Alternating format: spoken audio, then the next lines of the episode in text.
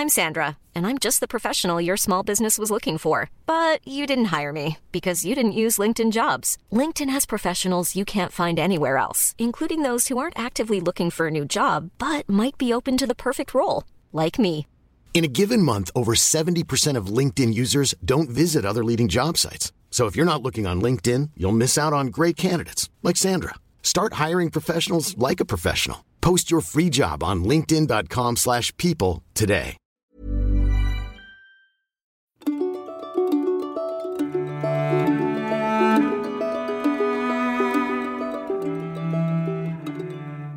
Hello and welcome to Ask Andrew, or possibly today, Andrew Asks, because today, as you may become accustomed to by now, and welcome everybody to this pod- podcast, we have a special guest. Heidi White is in town. Hello, Heidi. Hey there, Andrew. Good to have you with us. Thanks. I'm excited about your questions. Well, now, so it's technically it's called Ask Andrew, right? Uh-huh. So I got to ask you, do you? This isn't. This is a an interruption Okay. to the sequence on assessment. So I got to ask you, what's your question? Tell me about assessment, Andrew. No, you'll have to listen to those podcasts if you want to hear about assessment. So, what brings you to town? Oh, my husband has a meeting out here in Charlotte. It's actually in South Carolina in Fort Mill. And so I invited myself to come along so I could Ah, come see some of my favorite people. who? David? Yeah, I do like David, actually. David's yes. right, yeah. yeah. he's pretty great. And I like you too. Yeah, I Oh, love thanks, Karen. thanks. Yes. I know I am in that second tier. I get that. Well, I mean, Karen's special. She is special. So, yeah. So, so um, you you just spoke at a Kindred West conference. Yes, last week it was fantastic. That's what Karen said. Oh, I had the best time. Just some amazing She said you also gave the best talk. I'm sure she did not Ever. say that because In the there whole history of the world. Other the whole history of the world. Well, I mean, yeah, probably. Actually, she was very high on your talk, and so I want to ask you what you talked about. I talked about glory and home and that that is the destiny of every believer, including the homeschooling mom, for whom glory and home feel very separated most of the time. They feel separated. Yeah. I Why? think that that's generally true because it doesn't feel like glory a lot of the time to be at home. Whereas in the battlefield, for example, as you're marching into Mm-hmm. the cannons, that feels like glory. Perhaps it does. If you're going by the Iliad, I suppose glory doesn't often feel like glory, does it? no, I don't think it does. But someday it will. So that was that was the essence of my talk. Someday it will. Huh. I like that. Hmm. And then and then before we came in here, we were talking about um, something that had to do with l- teaching and parents and school, school teachers Right. and their materials, and it was related to glory. What was that we were talking about? We Love of learning. Yes, that's what we were talking about. And whether or not you must love what you're teaching in order to teach it effectively. What did you come up with? Well, I think that the love of the subject that we are teaching is less important than love of learning in general. But I do think it's really important for us and to communicate to our students that we love God and his creation in every form. That's a lot. Mhm. So you talked about loving subject, loving learning in general, and loving God and his creation, and also communicating love of God and his creation to the students. Yeah. And you even use the phrase in every form. So I want to I want to I want to challenge you on some of this. Yeah, please. Did you happen to read my blog today? No. That really hurts my feelings. I'm so sorry, Andrew. I was talking to you today, so I didn't have a no, chance. No, that's not same. if you don't read my blog, it hurts my feelings. So in my blog today, I wrote about conversation. Okay. I was reading a, a passage in a book by Jacques Barzun. The book was called The House of Intellect. The chapter was called Conversation, Manners, and I think Civilization. conversation manners and something else. And in it, he, he describes the need for conversation, and he talks about how one of the functions of conversation is how it, it's a guardian of the intellect, by which he means the ability to understand, mm-hmm. right? If we can't have a, a conversation, then we can't think well. We can't Right. come to understand that, that, that conversation is how we get there. Right. And he, he makes a clear distinction between conversation that is exchange and conversation, oh, what was the word? Sifting. Huh. Sifting. Okay. Conversation that is exchanges. hey, Heidi, how's it going? right. Doing great. How about you, Andrew? We exchange, right. but neither of us goes anywhere with anything new. right. But if I said to you, hey, Heidi, how's it going? And then you started to challenge whether I should say that. It'd be rude. How can you go? But, but, but but in a but in a um in a in a a more uh, intellectual sense, I guess. Although I I don't like the implications of how we use that word nowadays. But in a in a real conversation, it wouldn't be just I make a point and then you're waiting to get your point made and then I'm waiting to get my point made. But I would say something and you would challenge it. right. Not because you're trying to humiliate me, Right. but be, partly because you're trying to understand me. Mm-hmm. And by challenging, you come to understand. And partly because you're trying to see, do you agree? Right. And partly you're trying to see whether you should agree. And that would imply either I might be wrong in some way Sure. about some detail, or you might be wrong in some way about some detail. And that is conversation. Hmm. Right? So that's what we should have Right. a conversation. Not because I think you're necessarily wrong about anything, Sure. but I don't understand what you're talking about. Right. Not beyond a certain shallow. If we want to have an exchange, I can just say, okay, right, that makes sense. Yeah, that's really good, Heidi. We should love our subjects. But but it's less important to love our subjects than than we should love learning in general. That's really good. Yeah, good. Thanks, Heidi. Right. And we've had an exchange. But I don't know what you mean. Because the way I the way I hear it, the way it comes into my mind, those Right. words when they enter my mind, I hear love of subject as being as being um, well as being less important than learning in general. But to me, learning in general is this abstraction where you're not learning particularly about anything Huh. you're learning s- abstractly this thing called learning, mm-hmm. but not all learning is good, Right. right? We're supposed to be babes in evil, for example. So, why would learning in general be me more important than learning or loving? Sorry, Sure. loving learning in general. Why would that be more important than loving a subject? And the other thing you probably know about me is that I don't get terribly excited about subjects. Right. So, I mean, depending, of course, on what a subject is, Right. right? So, in other words, I'm I'm reacting not the way Sure. you intended it, I think, but the way I do react, which is that that all seems kind of abstract to me Mm-hmm. and and not in the positive. Sure. It is sense. abstract. You're absolutely right about that, which is to your point that you just made, where a conversation gets going. Uh huh. Right. As Aristotle says, we define our terms. Yeah. So We if we're talking about a subject, what do we mean by that? What do we mean by learning in general? What do we mean by loving something or even teaching something? Right. Yeah. Yeah. Yeah. Good. What do you? Which of those do you want to explore? Because there's teaching something, loving something, and then what a subject is and what learning in general is. So maybe subject is the easiest one Yes, to I access. agree. Mm-hmm. because it's the most concrete. So when I hear subject, mm-hmm. my mind goes in two directions. Right. One is every single thought mm-hmm. has a subject Sure. by definition. Right. Okay, so loving a subject means you love what you're thinking about. Okay, sometimes, but then there's Winky. Right. I don't know what you mean by that. So define that term, please. Winky, that's a dog. Um, You're a dog. Oh, yeah. You don't love Winky. nope, Yeah. it's a sin, but I'm trying, but I don't.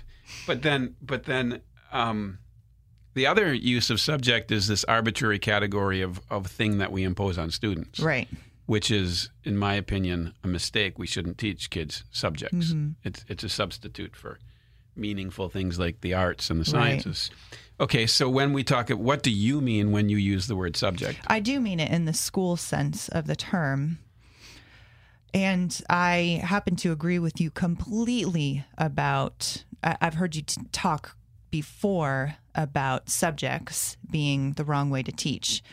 And I completely agree with that. But then, because I am a homeschool mom and a classroom teacher, I also know that when I get up in the morning and after we have our breakfast, the next thing we do is math. Mm-hmm. Right. And The art of math, yes. Yes, exactly. The art of math.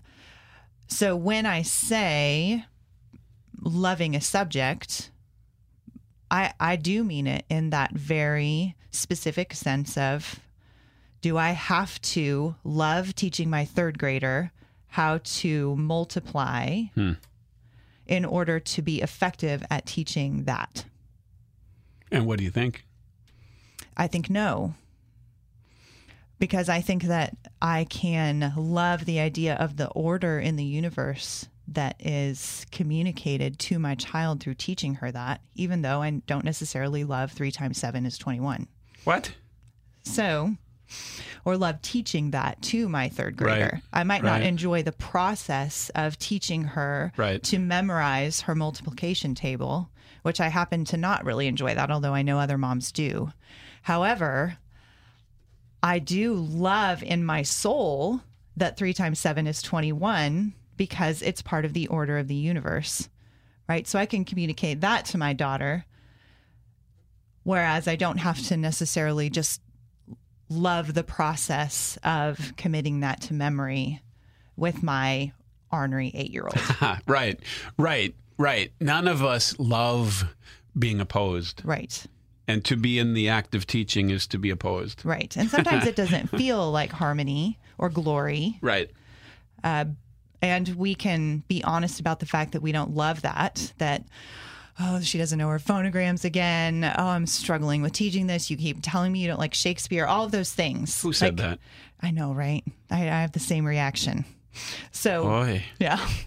So we don't always love teaching our kids multiplication tables, but we can love the order of the nature of God behind that.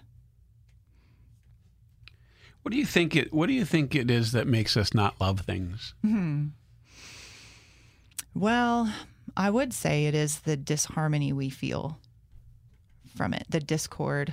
I mean, you and I have talked about this before that it can feel more like drudgery than glory to keep doing the same thing over and over again Right.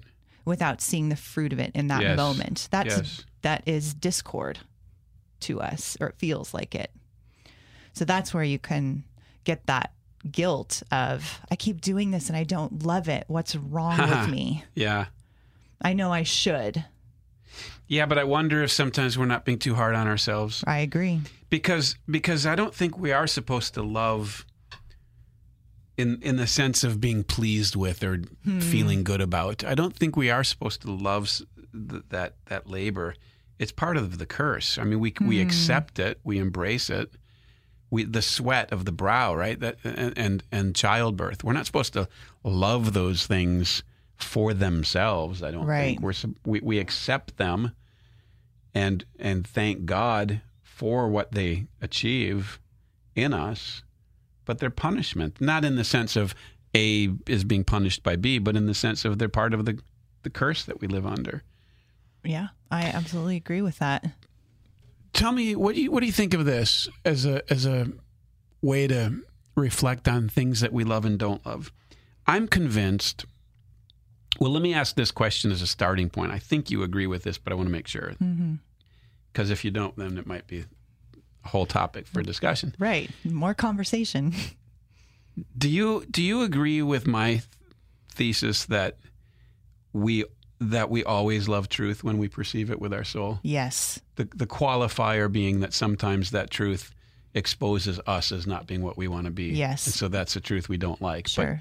But but what we don't like then ironically is that we're not capable of seeing truth better.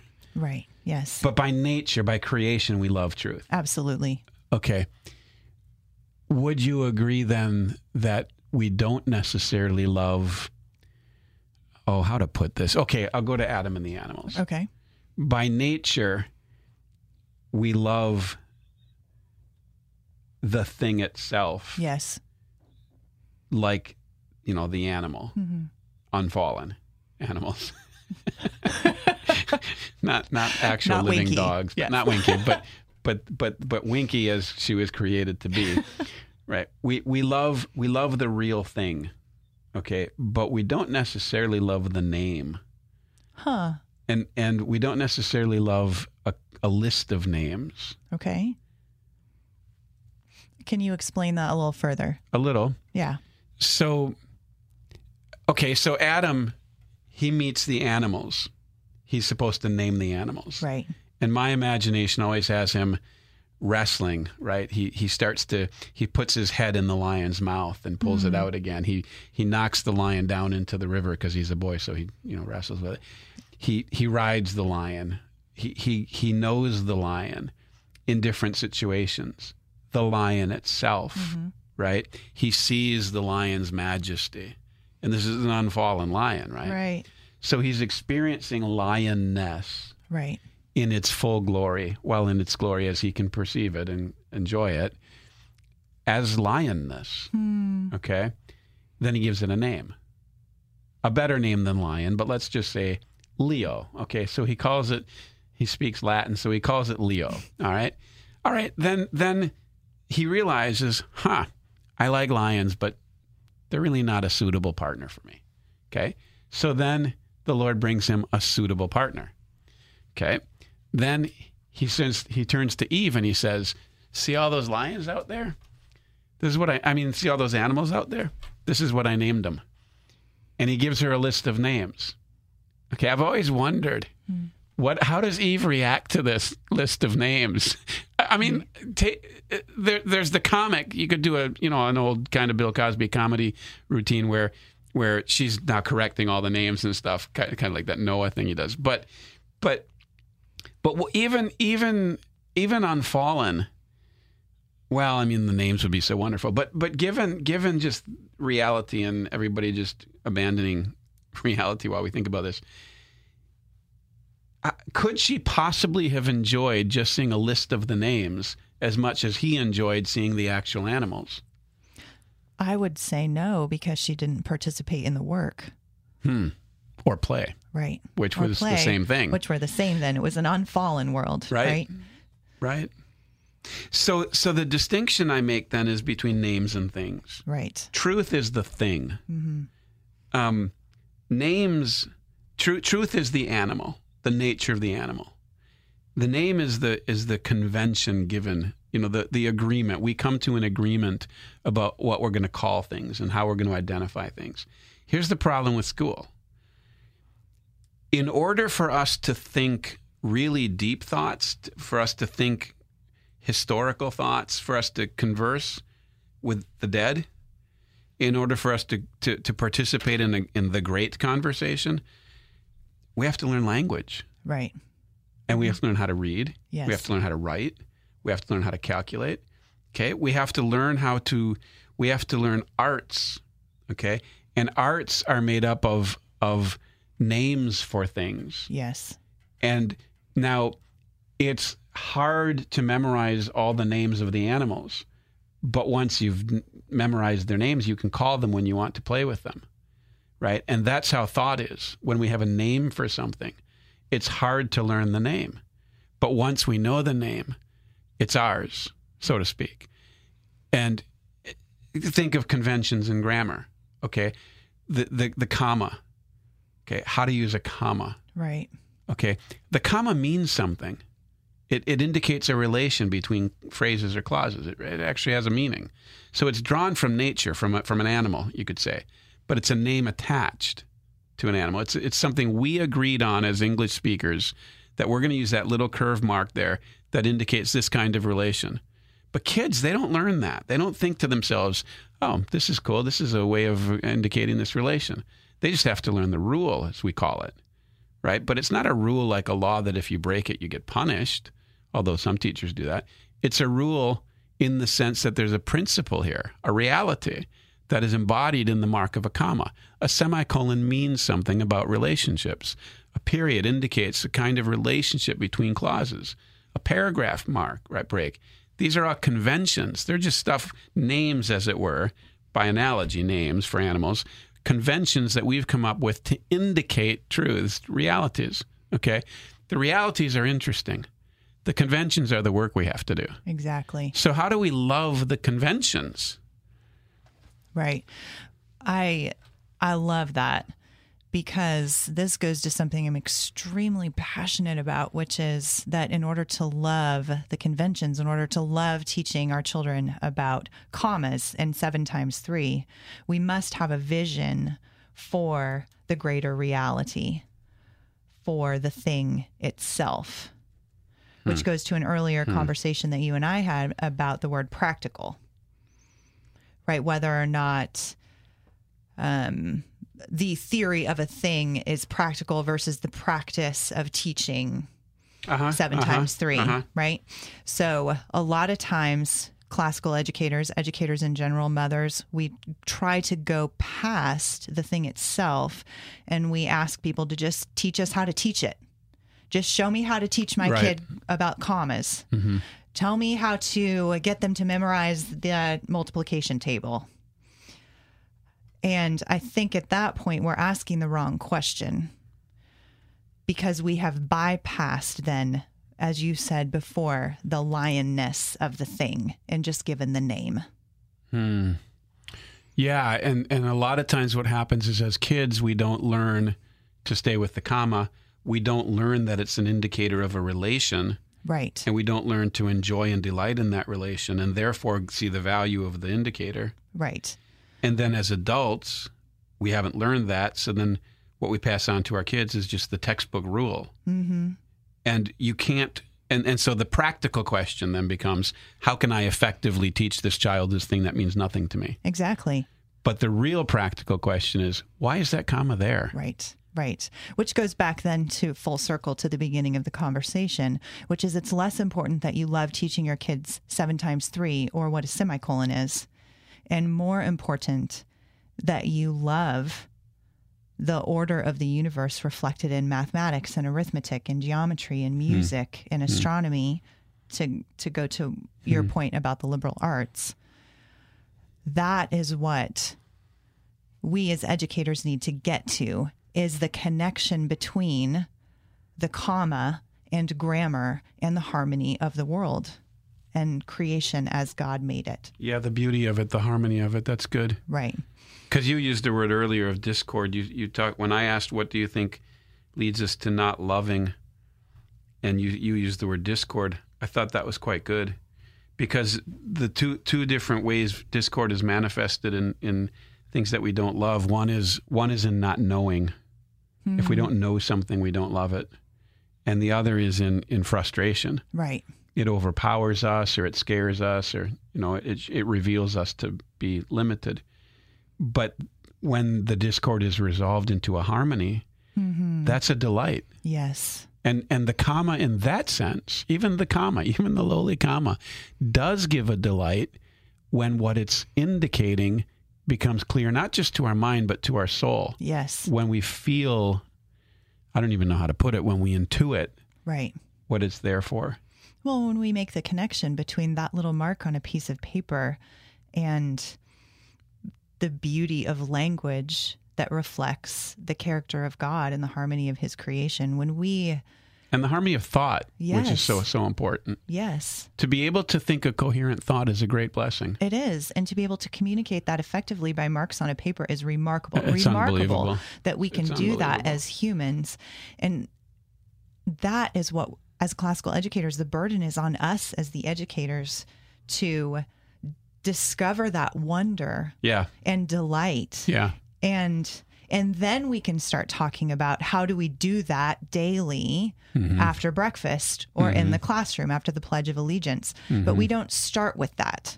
We start with the delight or or at least with the faith and hope of, Yes. of the delight it's Yes. it's it's strange how many The times pursuit. how many how many times have you looked at a seed and and not been blown away by the fact that it's revealing to you the kingdom of heaven Absolutely. And uh, and the inverse of that. Today I was walking around neighborhoods in beautiful North Carolina where it's green. I'm coming from Really? Where were you? dry Colorado uh, and south South Oh, Charlotte. down in the beautiful part. Yes, Yeah. beautiful. Just walk around these. I saw this oak tree that like literally looked like it touched the roof of heaven, and Hmm. I started thinking that came from this seed. Mm-hmm. Like that's the Acorn. world is full of And, and when that and when that acorn was a little thing, when a mustard seed is sitting in the palm of your hand, it's revealing the kingdom of heaven. yes, Just as a comma sitting in Hmm. on a piece of paper is revealing something that's hidden and only available to those who by faith wait for it. right.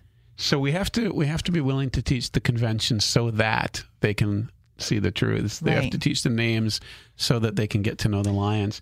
Right. I hate to say this, but we're overtime. Mm. I'm shocked. Yeah. we always struggle to fill Yeah. up the time. Well, it's okay because we've already figured out what teaching is, what love is, what a subject is, what learning in general is, and how important communicating the love of God is. So, all the world's problems have been resolved in the last 25 minutes. Perfect.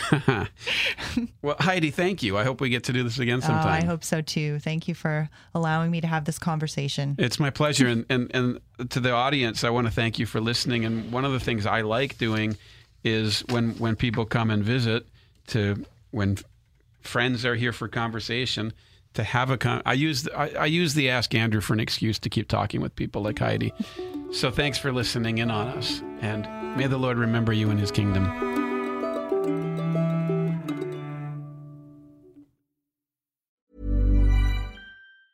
Hi, I'm Daniel, founder of Pretty Litter. Did you know cats tend to hide symptoms of sickness and pain? I learned this the hard way after losing my cat, Gingy. So I created Pretty Litter, a health monitoring litter that helps detect early signs of illness by changing colors, saving you money and potentially your cat's life. Pretty Litter is veterinarian developed, and it's the easiest way to keep tabs on your fur baby's health right at home. Go to prettylitter.com and use code ACAST for 20% off your first order and a free cat toy. Terms and conditions apply. See site for details.